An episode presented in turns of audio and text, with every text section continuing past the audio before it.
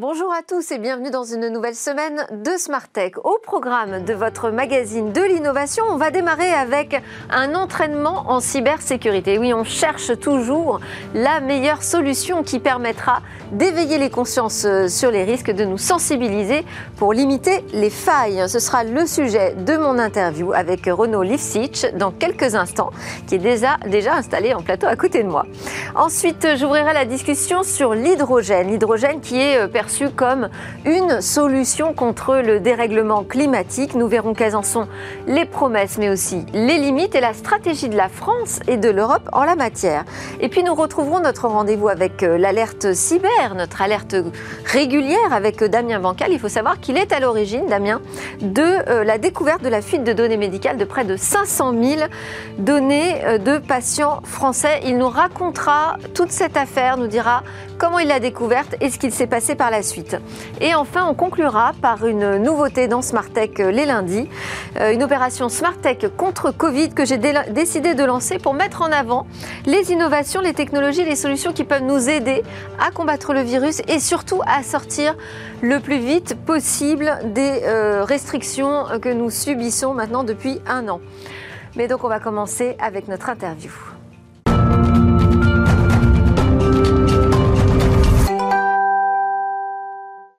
On démarre la semaine avec un exercice cyber, un tir à blanc de ransomware. On en parle tout de suite avec Renaud Lipsitch. Bonjour. Bonjour. Vous êtes directeur scientifique chez Oliseum, qui est un cabinet de conseil en cybersécurité, spécialiste des infrastructures critiques et industrielles. Oliseum, c'est aussi le producteur de la web-série Cybervox, euh, des mini-films de sensibilisation, dont on parlera euh, tout à l'heure, j'espère. Et puis, euh, co-éditeur du Serious Game, qu'on a présenté ici dans Smartech en avant-première, je crois un jeu euh, cyber wargame. Alors l'actu, je le disais, c'est euh, cette sortie officielle d'un premier euh, tir à blanc, comme vous l'appelez, de c'est-à-dire la simulation d'une attaque qui est démunie de sa charge. quel est l'objectif visé déjà? Alors déjà, c'est parti d'un constat qu'il euh, y a de plus en plus de ransomware. Hein. Le dernier rapport de l'ANSI, l'Agence nationale de la sécurité des systèmes d'information, fait état d'un quasi quadruplement des ransomware de, 2019 à 2020. Euh, donc, euh, ben, on, s'est senti investi d'une mission de fournir une solution qui permette de tester sur son propre réseau la propagation, l'infection, la propagation d'un véritable ransomware, mais démuni de sa charge offensive, de manière à tester euh, à la fois sa sécurité système et sa sécurité réseau. Et puis, euh, éventuellement, avec un troisième objectif de tester la réactivité des équipes en, en cas d'incident. Donc là, vous adressez les entreprises tout à fait. On, on, adresse directement les entreprises euh, qui sont bah, directement euh, touchées, euh, avec une, une, nouvelle tendance en fait sur ces ransomware. Non seulement ils vous chiffrent les données, mais il y a aussi des menaces à l'extorsion. Donc même si vous avez des sauvegardes, vos données peuvent être éventuellement publiées si vous ne payez pas la rançon. Oui, c'est ça, beaucoup, beaucoup de pression. Alors comment fonctionne ce tir à blanc de ransomware? Ce tir à blanc on peut simuler une attaque sans qu'il y ait d'attaque? Tout à fait. Alors, on va se placer sur plusieurs points d'entrée euh, stratégiques sur le réseau et on va tester euh, à la fois les défenses système et les défenses réseau euh, à la manière des ransomware, de véritables ransomware. Donc, on utilise les, mêmes techniques de propagation sur le réseau, de déplacement latéral d'un poste informatique à un autre. Vous créez un petit logiciel c'est un véritable ransomware, mais démuni de sa charge offensive. Ça veut dire qu'il ne va pas jusqu'au bout de l'attaque Alors il va se propager, mais évidemment il ne va pas chiffrer euh, des données importantes, mais des données complètement fictives euh, qu'on aura définies euh, avec le client. Et il va utiliser les mêmes techniques de propagation sur le réseau et les mêmes techniques d'évasion aux antivirus et aux sondes d'analyse comportementale qu'il peut y avoir sur les postes d'entreprise de nos jours, de manière à être complètement dans, un cas réel, dans un scénario réel de propagation, mais sans en avoir les, inconvénients. Et comment est-ce que vous pouvez simuler euh, un ransomware alors que les techniques, les logiciels changent en permanence? Alors c'est le fruit d'un travail permanent de, recherche et développement euh, à, travers notre cellule Veillée Prospective où on analyse justement les nouveautés euh, tous les jours euh, sur les nouveaux ransomware qui, sortent, les nouvelles techniques en fait d'effacement de, fichiers, les nouvelles techniques de chiffrement de fichiers, ainsi que les nouvelles techniques de déplacement sur le réseau. Et on va implémenter ces techniques-là. Donc en fait on a un ransomware qui est, est, une combinaison de toutes les techniques qui sont utilisées par les ransomware actuels. Alors, je parlais de, la web série euh, Cybervox. Là, il y a un épisode qui sort sur les ransomware, donc on est en plein dans notre cœur de sujet. Qu'est-ce qu'il faut savoir sur ce sujet qu'on n'a pas suffisamment dit? Ben, les ransomware euh, nécessitent euh, vraiment des actions de prévention, de préparation en amont. On ne peut pas faire grand-chose une fois qu'on a tout son système d'information qui est chiffré. Euh, ça nécessite d'avoir des backups, euh, des sauvegardes euh, très régulières de son, de son réseau et des procédures pour les restaurer. Mais ça n'est même plus suffisant puisque les dernières ransomware en fait font des menaces d'extorsion où même si vous restaurez vos sauvegardes, en fait on vous menace de publier vos données si vous ne payez pas la rançon. Du coup, il faut absolument éviter de, de tomber sur, sur ce chiffrement de données, hein, sur, sur cette phase d'infection. Et du coup, il n'y a que des actions de prévention euh, qui peuvent être efficaces, à savoir ben, empêcher euh, tout déplacement sur le réseau et avoir des procédures euh, extrêmement réactives en cas d'incident. Et, c'est là où vous pointez du doigt l'importance de la sensibilisation. Je voulais aborder d'autres sujets parce que vous êtes un chercheur en cybersécurité, vous êtes un expert, donc j'ai plein de questions à vous poser. les cartes bancaires sans contact, je sais que c'est un des domaines que vous étudiez. Est-ce que c'est dangereux? Il y, a eu beaucoup de, fantasmes sur le sujet. Euh, ça a été d'actualité puisque avec la crise du Covid, les plafonds ont été augmentés à 50 euros sur les paiements sans contact, donc avec un risque, un risque accru. Euh, à mon sens, en fait, le risque, il n'est pas euh, d'avoir des, débits par un terminal commerçant sauvagement dans les transports en commun. Il est vraiment la récupération des données de carte bancaire et leur réutilisation sur Internet. C'est-à-dire qu'une fois qu'on a votre numéro de carte et votre cryptogramme à trois chiffres, on va pouvoir utiliser ces informations bah, sur des sites e-commerce pour pouvoir commander en ligne. Et là, par exemple, toutes les petites pochettes qui se vendent là pour protéger le sans contact, euh, c'est utile ça? Alors oui, c'est tout à fait utile. Il faut savoir que vous pouvez demander d'ailleurs à votre banque de vous en fournir, parce que les, banques ont fait des provisions euh, de pochettes euh, sans contact pour. on a, on a vraiment vu des gens aspirer les données dans des, je sais pas moi, dans, dans, des RER, par exemple, quand on est euh, proches les uns des autres Ça existe vraiment ce risque? Alors, le risque existe vraiment, mais il est très difficile à quantifier parce que ça ne laisse pas de traces eh malheureusement sur la carte. Et surtout, bah, la fraude derrière, c'est une fraude euh, d'achat à distance hein, sur Internet et pas directement une fraude sur un terminal commerçant. Autre question, la géolocalisation qui est souvent active sur notre smartphone, est-ce que ça peut créer des failles? La géolocalisation, elle n'est pas problématique en soi, sauf si vous installez des applications qui sont des applications euh, qui ne sont pas de confiance en fait sur votre téléphone et qui récoltent des données euh, abusivement. À ce moment-là, effectivement, ces applications peuvent euh, transmettre, si elles ne sont pas conformes notamment au RGPD européen, ces informations de géolocalisation à l'éditeur qui ensuite peut en faire un usage abusif. Donc il y a un risque de, collecte et d'usage abusif de ces données si vous installez des applications qui ne sont pas très regardantes sur votre téléphone. Voilà, donc prudence toujours. Merci beaucoup Renaud Lifty d'être passé euh, par Smartech, directeur scientifique chez Elyséum. Et donc je rappelle que vous lancez un premier tir à blanc de ransomware sur le marché pour euh, tester les défenses des entreprises. Alors nous on change de sujet, hein. c'est l'heure euh, de notre discussion sur l'hydrogène et la stratégie qu'il faudrait adopter en la matière.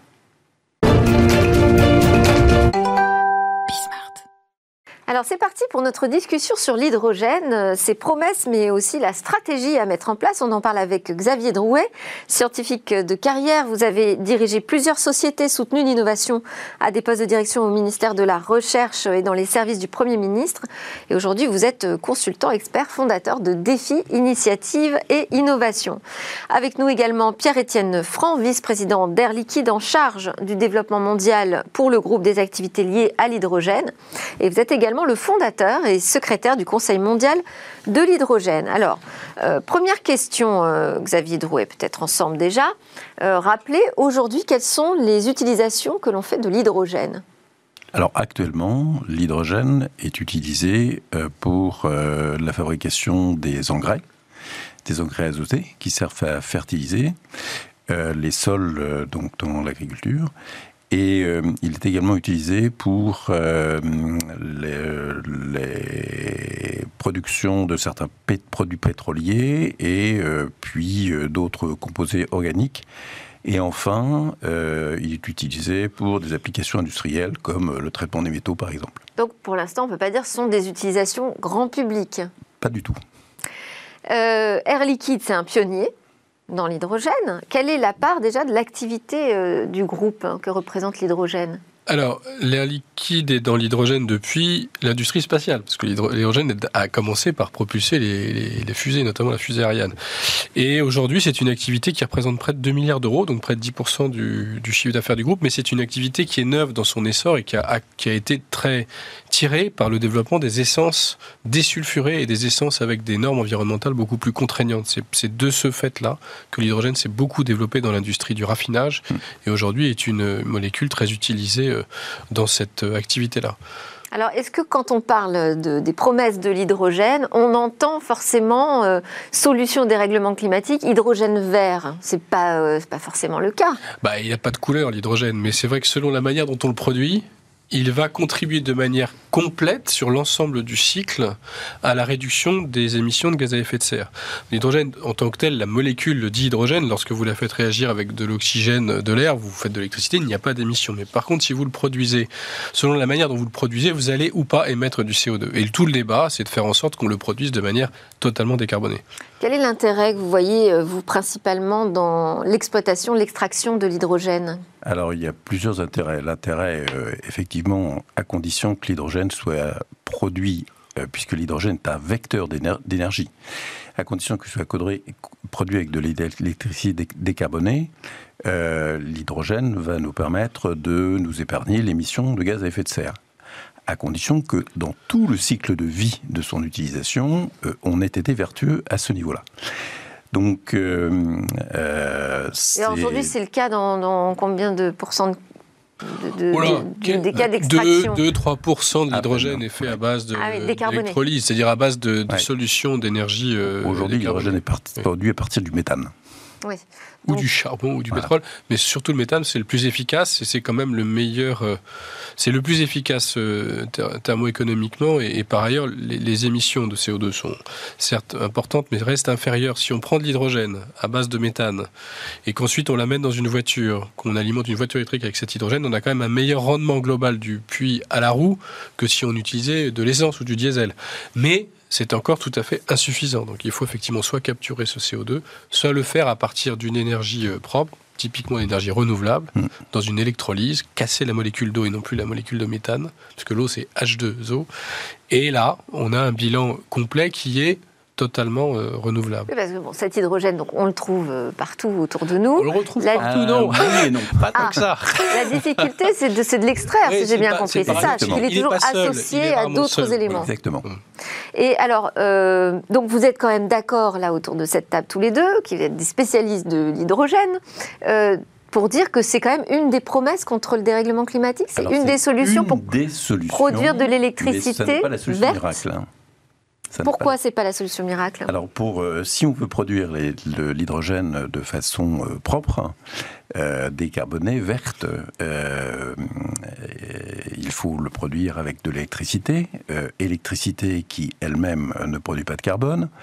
donc vous avez deux moyens pour cela les énergies renouvelables, le photovoltaïque ou l'éolien, ou sans que ce soit un gros mot, l'énergie nucléaire. Mhm. Euh, on va prendre euh, un exemple simple.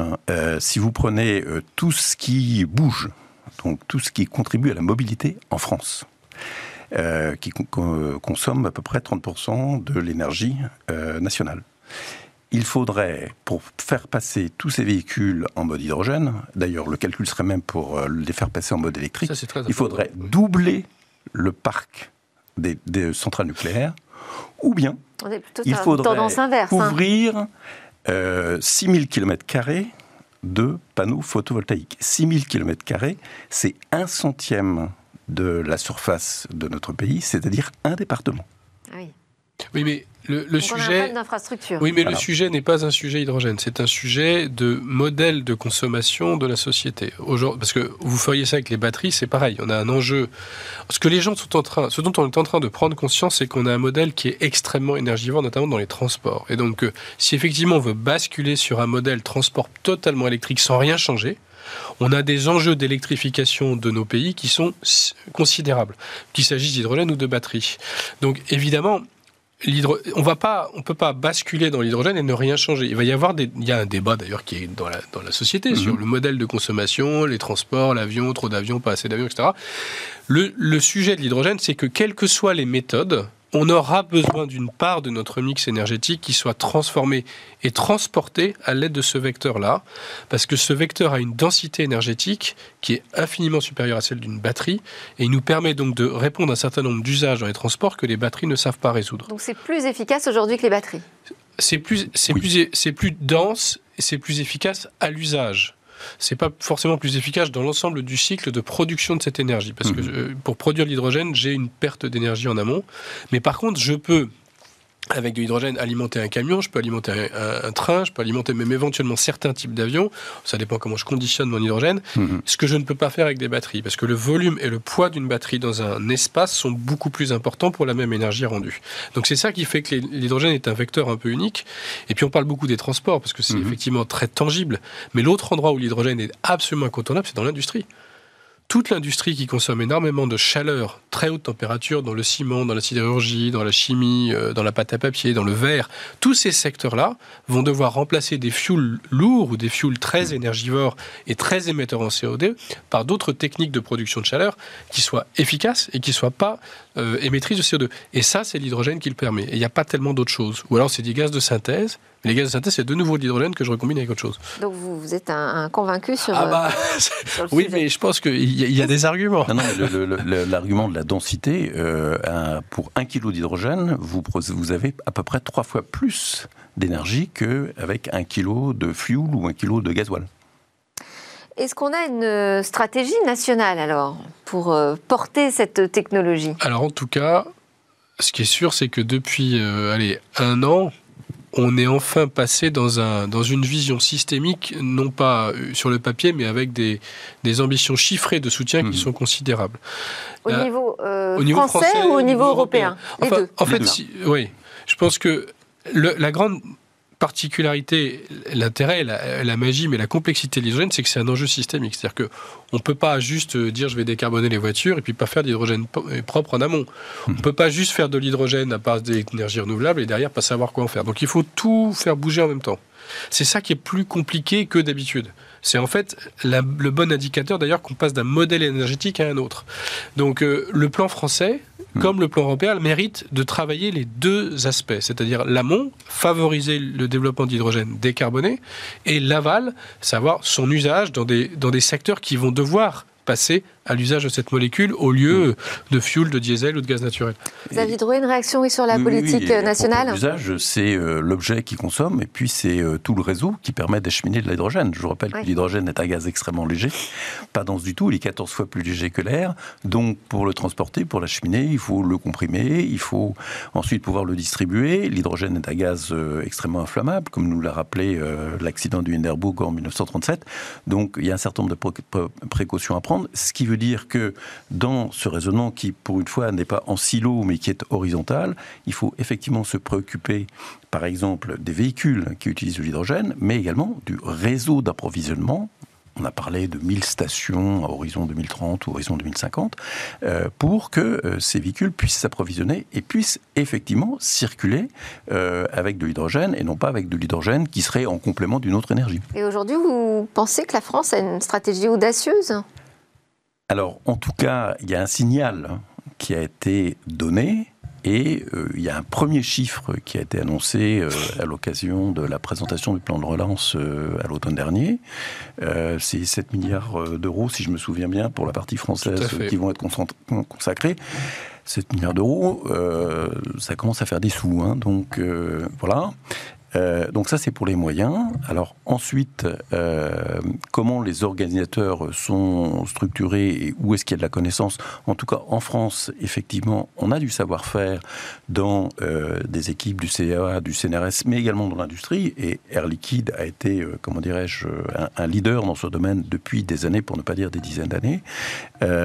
Voilà. Et après, l'enjeu sur ce sujet, comme pour bien d'autres, c'est de coordonner tout ce monde-là pour aller dans le bon sens. Et euh, donc, euh, le payeur, qui va être euh, en partie l'État ou les pouvoirs publics, puisque les collectivités territoriales s'y mettent aussi, doit, comment dirais-je, assumer une feuille de route et une feuille de route qui soit cohérente sur l'ensemble des, comment dire, des applications de l'hydrogène, que ce soit dans des applications industrielles à forte valeur ajoutée, comme on l'a dit, ou dans certaines mobilités où l'hydrogène a effectivement un intérêt sur des transports en commun, sur des transports individuels, sur du fret de petite distance, etc. etc.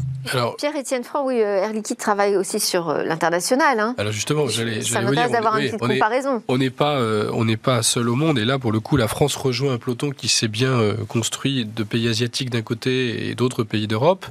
Alors nous, Air Liquide, comme on est présent dans tous ces pays, on a pu accompagner tous ces mouvements. Et ce que, ce qu'on peut dire, c'est qu'en gros, l'Asie, la Chine, le Japon, la Corée, développe fortement l'usage de l'hydrogène dans la mobilité, donc les bus, les camions, les voitures. Dans ce contexte-là, nous, nous avons participé à la formation des quelques grands consortiums d'aménagement de, des stations-service qui vont permettre d'alimenter ces réseaux, au Japon et en Corée notamment, puis on a quelques accords en Chine, notamment avec Sinopec. Et puis aux États-Unis, vous avez le pays le plus engagé sur la transition énergétique en général, qui est la Californie, où là c'est pareil, nous accompagnons euh, le développement de cette euh, mobilité en construisant le plus gros, euh, la plus grosse unité de production d'hydrogène liquide cette fois pour aller acheminer cet hydrogène dans les stations. Et puis en, Europe, la France s'est mise au niveau de d'autres pays européens mhm. qui avaient avancé très fortement un peu en avance, notamment l'Allemagne, mhm. les pays du Nord. L'Allemagne a un programme, lui, de. C'est-à-dire qu'on a démarré un peu plus tard. Oui, on a, on a. Parce que notre.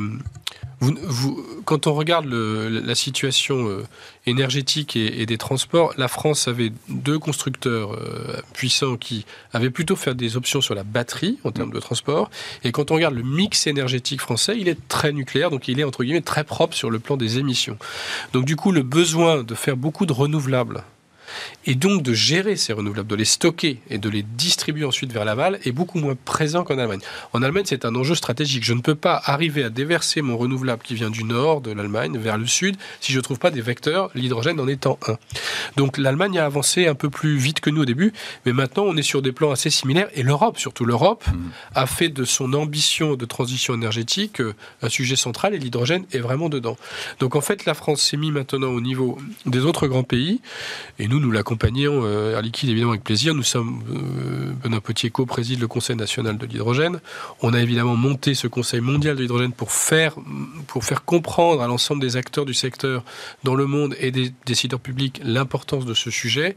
Et on accompagne euh, tous les pays qui bougent. On, a démarré il y a quelques semaines le plus gros électrolyseur à base de technologie PEM qui fait 20 MW hmm. pour faire de l'hydrogène totalement décarboné en utilisant l'hydroélectrique l'hydroélectricité du Québec. Donc on est un peu présent sur tous les fronts pour essayer de faire en sorte qu'effectivement cette, cette économie hydrogène advienne. Alors je ne vais pas vous poser la question à vous, euh, Pierre-Étienne Franc, parce que euh, vous êtes hyper euh, impliqué sur cette question de, l'hydrogène. Je vais la poser à Xavier Drouet. Fleur Pellerin, l'ancienne ministre du numérique, qui est à la tête d'un fonds Corélia, qui fait le pont entre la France et la Corée, nous a dit la prochaine révolution technologique en Corée du Sud, c'est l'hydrogène. Vous êtes d'accord avec ça, Xavier Drouet? Alors, l'hydrogène va contribuer à la révolution énergétique, euh, va contribuer significativement pour toutes les raisons euh, pratiques et technologiques qu'on a évoquées, euh, et puis parce qu'il y a un véritable enjeu sur l'émission des gaz à effet de serre, avec en tout cas ce qu'on fait de l'énergie actuellement. Est-ce que la Corée du Sud, comme la France, va faire le pari du tout hydrogène Ça m'étonnerait. Ça m'étonnerait, euh, d'abord pour une raison très simple, les politiques euh, avisés ne mettent pas tous, les œufs dans, tous leurs œufs dans le même panier. La deuxième chose, c'est que Euh, autant pour certains usages, euh, l'hydrogène est euh, tout à fait approprié pour la mobilité, on l'a dit, pour des processus industriels à forte valeur ajoutée, pour par exemple du, chauffage dans, l'habitat, ça va être un peu plus compliqué. voilà. Et pour certaines mobilités, je pense par exemple au transport maritime, faire voguer des porte-conteneurs de 300 mètres de long avec de l'hydrogène, euh, je pense que c'est ni pour demain ni pour après-demain. En revanche, euh, pour, euh, comment dirais-je, des mobilités qui se développent de plus en plus pour des raisons qui sont liées à l'organisation de nos sociétés, je pense au transport de courte, distance, je pense à la mobilité du dernier kilomètre, etc., qui, avec la numérisation de l'économie, prennent des parts de plus en plus importantes dans notre fonctionnement.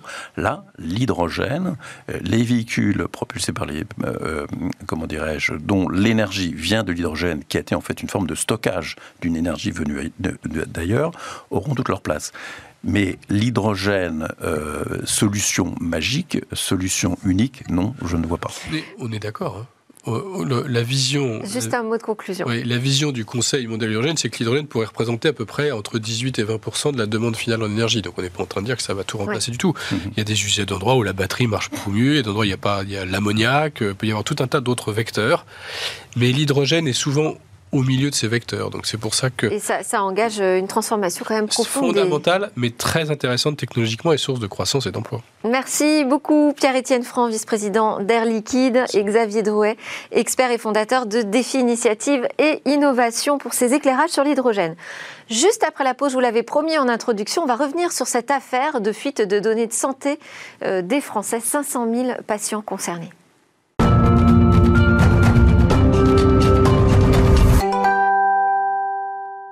Et nous sommes de retour pour la suite de Smart Tech et notre rendez-vous avec euh, l'alerte cyber et Damien Bancal, journaliste spécialiste en cybersécurité, le fondateur du site d'alerte zatas.com, qui d'ailleurs est euh, celui qui a véritablement euh, alerté les autorités et aussi les cliniques et tout le dispositif médical concerné par la fuite des données de 500 000 patients français. C'était il y a quelques jours. Alors Damien, bonjour d'abord. Et euh, Bonjour. Racontez-nous euh, cette découverte et cette, euh, cette affaire. Alors, on est mi-février, je me promène, hein, on va vraiment appeler ça comme ça, dans différents lieux, alors où on va retrouver beaucoup de pirates informatiques, on va retrouver malheureusement énormément de fuites de données. Bref, je fais ma cyberveille, cyberveille qui, pour rappel, est indispensable. Mais bon, il y a pas mal de vues à première vue qui découvrent ça. Et donc, euh, dans une conversation entre pirates informatiques, je suis en train de les lire et je vois qu'il y a une dispute entre plusieurs pirates. Alors, cette dispute, c'est quoi? C'est qu'aujourd'hui, dans ce monde informatique où on retrouve ces malveillants qui vendent de la base de données, eh bien, comme des petits pains au chocolat, eh bien, on se retrouve avec des gens qui, à première vue, n'ont pas payé ce qu'ils ont acheté, ou en tout cas n'ont pas payé le montant prévu. Je regarde la conversation, je me retrouve sur un télégramme en Turquie. Alors, ça ne veut pas dire que les pirates sont turcs, hein, mais ils se retrouvent dans cet espace euh, où ils commencent à discuter et à se disputer. Et l'un de ces pirates informatiques décide, tout simplement pour se venger et punir, eh bien de diffuser une base de données. Alors cette base de données, au premier abord, j'en croise malheureusement des dizaines par semaine, sauf que celle-ci s'appelait hôpital. Hôpital, France, 500 cas. Alors ça veut dire quoi? Ça veut dire 5000 logs, ça veut dire 5000 patients. 500 000. Alors je commence 500 000. à la conversation? 500 000, Damien. 500 oui, cas, 500 000. Oui, oui, 500 000, 500 000 données. Alors, les pirates la mettent à disposition dans leur petit cercle fermé. Je commence à regarder et là très clairement c'est pas la panique, mais je me dis mais qu'est-ce que c'est que ces informations? Je préviens très vite l'ANSI qui était au courant, l'Agence nationale de sécurité des systèmes d'information, et surtout je décide d'en faire un message sur mon blog. Pourquoi? Parce que et ça c'est une exclusivité hein, que je donne pour notre chronique favorite. Eh bien ces, ces pirates sont en train d'expliquer qu'ils vont la découper en petits morceaux, eh bien pour en extraire les mails, pour en extraire les numéros de téléphone. Bref, ils sont en train de fabriquer plein de petits produits, comme ils l'appellent, à partir de cette base de données. Euh, ok, et alors ce, toute cette base gigantesque, elle contenait quoi? Vous l'avez dit, il y avait euh, des adresses mail, des noms, euh, quoi d'autre? Des téléphones? Oui, alors c'était véritablement le problème parce que dans les bases de données piratées, on retrouve tout le temps aujourd'hui l'identité, le mail, le numéro de téléphone. Sauf que dans ce cas-là, on avait aussi le mail de la personne, mais aussi du, médecin traitant, les numéros de téléphone de la maison, du téléphone euh, portable, mais aussi malheureusement les mutuelles, euh, l'hôpital où ça a pu être traité, mais aussi, et malheureusement ça c'est, je trouve ça très grave, eh bien par exemple les pathologies pouvant être touchées par, par ces patients. Alors les pirates, soyons très clairs, ils s'en moquaient complètement du contenu, parce que en les voyant discuter, pour eux ce n'était qu'une manne potentielle euh, eh bien, à utiliser pour de l'escroquerie, pour du phishing, vous savez, le fameux hameçonnage. Et j'ai contacté un pirate qui vendait une autre base de données, parce que dans un petit laps de temps, il y a eu plusieurs bases de données vendues, dont une de 50 000 médecins.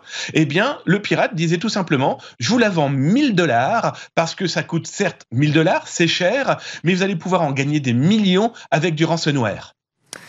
Alors volontairement, je précise, d'habitude on montre des captures d'écran, euh, on illustre euh, votre enquête, hein, mais euh, là vous nous la racontez, vous nous la montrez pas parce que vous estimez que ça pourrait porter préjudice encore aux victimes même si on floutait certaines données oui, alors, très effectivement, c'est pourquoi je n'ai pas voulu faire de la capture écran ou voire même des vidéos, parce que d'abord, il faut savoir qu'en une dizaine de jours, cette base de données se retrouve dans 17 lieux sur les internets. Alors, on ne parle pas du dark web, du darknet, hein, qui, pour rappel, n'a rien d'illégal, n'a rien de dangereux, mais c'est un espace chiffré où des gens peuvent euh, rendre des, allez, des éléments un peu plus anonymes. Non, aujourd'hui, 17 fois cette base de données se retrouve dans des forums, se retrouve sur des sites web. Donc, je n'ai pas voulu le montrer parce que je n'ai trop vu d'entreprises sauter sur l'occasion pour fabriquer euh, l'un un moteur de recherche, l'autre pour expliquer en montrant euh, ce qu'ils avaient pu trouver.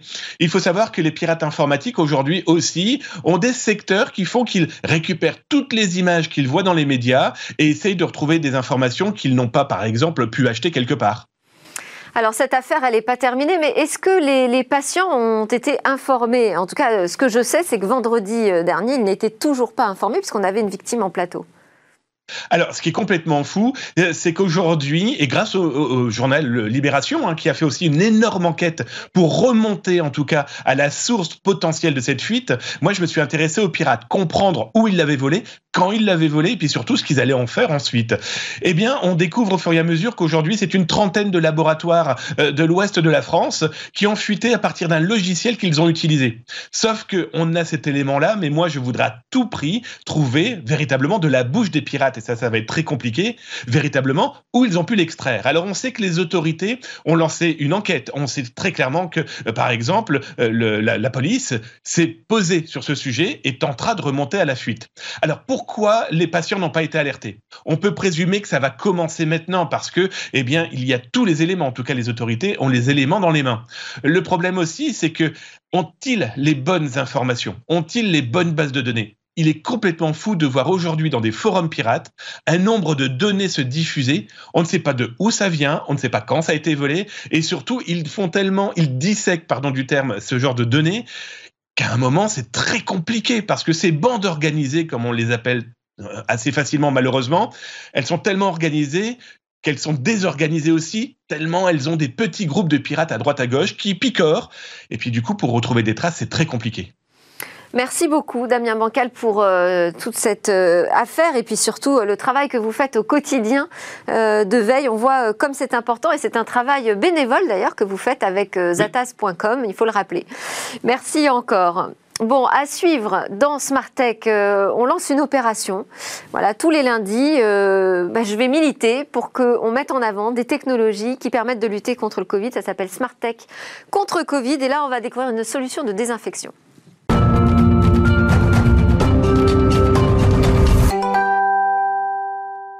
Et alors nous voilà euh, de retour euh, sur le plateau de Smartech pour cette opération Smartech contre Covid. Donc une opération euh, qu'on va mener tous les lundis pour mettre en avant innovation et technologies qui peuvent nous aider à combattre le virus, mais surtout à accélérer la sortie des restrictions sanitaires. Pour en parler, donc Cécilia Sévry nous, choisira chaque semaine une de ces innovations. Et puis aujourd'hui, nous avons en plateau Axel Lemarié, l'un des fondateurs de Viasané. Alors bonjour Cécilia, déjà. Présentez-nous ce choix euh, d'innovation que vous avez fait pour ce premier lundi d'opération contre Covid. Alors pour commencer euh, cette opération, j'ai choisi une entreprise qui a décidé de prendre littéralement à bras le corps la problématique euh, de cette crise sanitaire. Cette entreprise, c'est Viasané, vous l'avez dit, et il y a un an encore, c'était une entreprise d'événementiel qui a vécu 10 ans.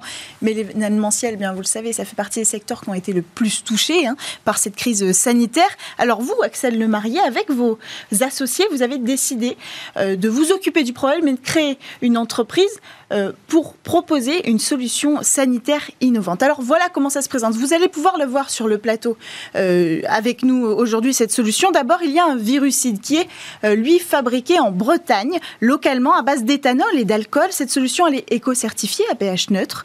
C'est un produit qui est compatible avec le secteur de l'alimentaire. C'est important de le préciser. Il y a aussi, avec ça, la machine, le dispositif qui va permettre de diffuser donc cette solution euh, et de désinfecter en quelques secondes seulement euh, le local ce soit euh, une boutique, une voiture, une infrastructure dans l'événementiel, une salle de spectacle, on pourra désinfecter un petit peu partout. Et donc c'est un pistolet, un pistolet un petit peu particulier. À l'intérieur, il y a un compresseur et une technologie, la technologie Venturi, qui va être un système qui, grâce à l'air pulsé, va permettre de disloquer la solution pour la diffuser en de minuscules euh, gouttelettes d'eau. Et ça, c'est assez intéressant. Ça va permettre, au moment de la diffusion, que le produit soit sec une fois qu'il touche les matériaux. Donc, on pourra le diffuser, par exemple, sur du matériel informatique. C'est assez euh, intéressant de le préciser et donc le diffuser partout.